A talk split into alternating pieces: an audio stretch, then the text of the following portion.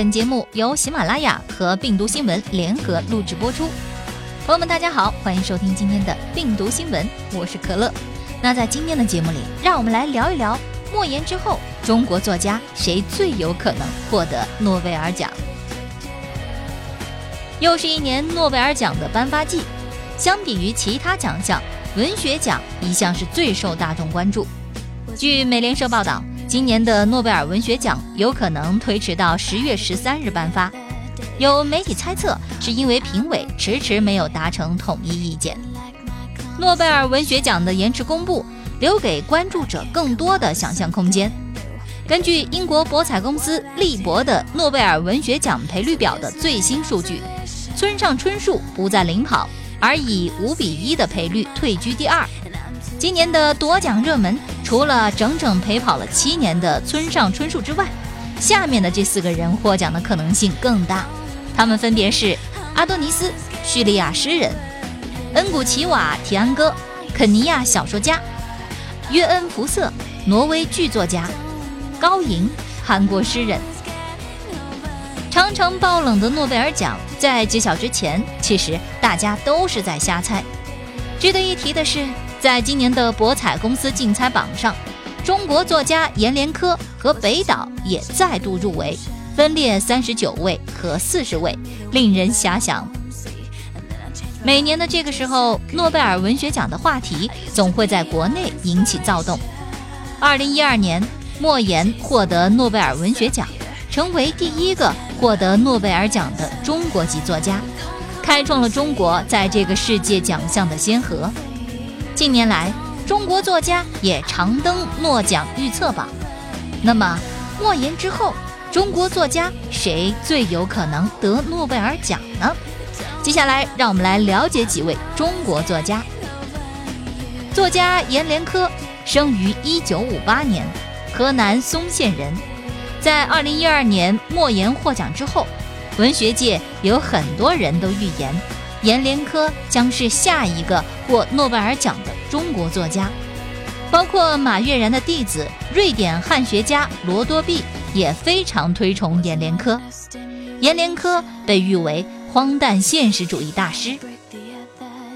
阎连科的作品曾获奖二十余次，包括两次鲁迅文学奖，一次老舍文学奖。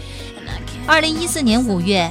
阎连科获得第十四届卡夫卡文学奖，这个奖因2004年、2005年连续两年准确预测了诺贝尔奖而闻名，因此被视为诺贝尔文学奖的风向标。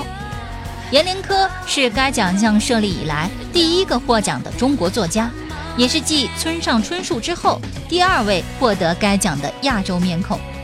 他的代表作品有《日光流年》。寿活、丁庄梦、风雅颂、四书等，其作品被翻译成了二十几种文字。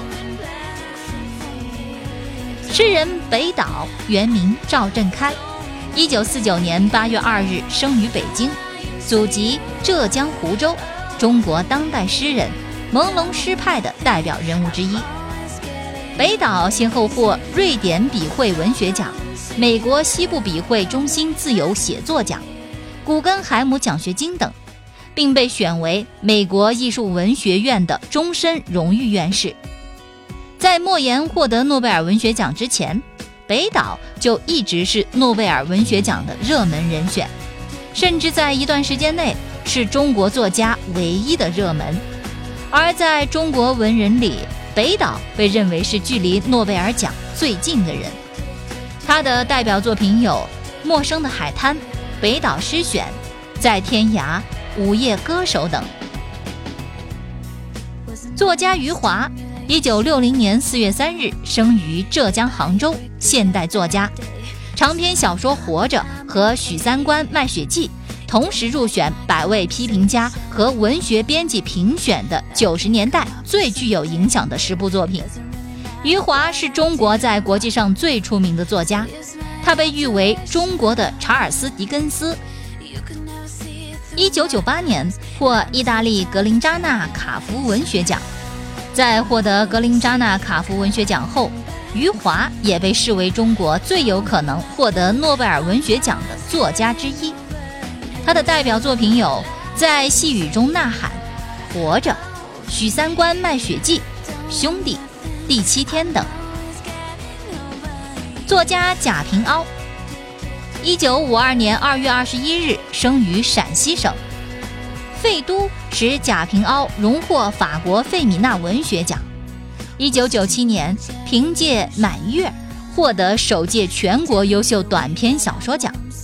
二零零八年，凭借《秦腔》获得第七届茅盾文学奖。二零一一年，凭借《古炉》获得施耐庵文学奖。贾平凹一向被视为与莫言齐名的中国作家。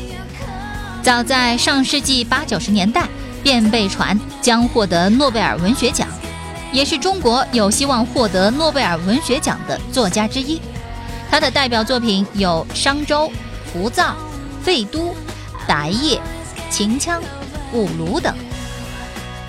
中国作家不乏实力，中国文学的受关注程度亦日益提升。莫言获得诺贝尔文学奖之后曾表示。虽然我得到这个奖，但并不代表我是中国写的最好的作家。这是莫言的谦虚话，也是大实话。刘震云在一次论坛上也说道：“莫言能获奖，表明中国至少有十个人也可以获奖。其中，苏童、王安忆、阿来、李锐等作家都被寄予厚望。”但是今年中国作家获诺贝尔文学奖的概率并不高，在过去十年中，也只有一个国家的两个作家获得了诺贝尔文学奖，那就是法国。不过，勒克莱齐奥和穆迪亚诺获奖也间隔了六年。再对比我们的近邻，日本第一次拿诺贝尔奖是一九六八年的川端康成，第二次是一九九四年的大江健三郎。时隔二十六年，从一九九四年至今，又是二十二年没得过了。所以，中国作家要在几年之内再出获奖者的概率显然很小。但中国作家未来获奖还是很有希望的。至于下一个最有可能获得诺贝尔奖的中国作家是谁，你猜猜看吧。好了，朋友们，今天的病毒新闻就到这里。欢迎您继续关注我们的下期节目，下期节目时间再会，拜拜。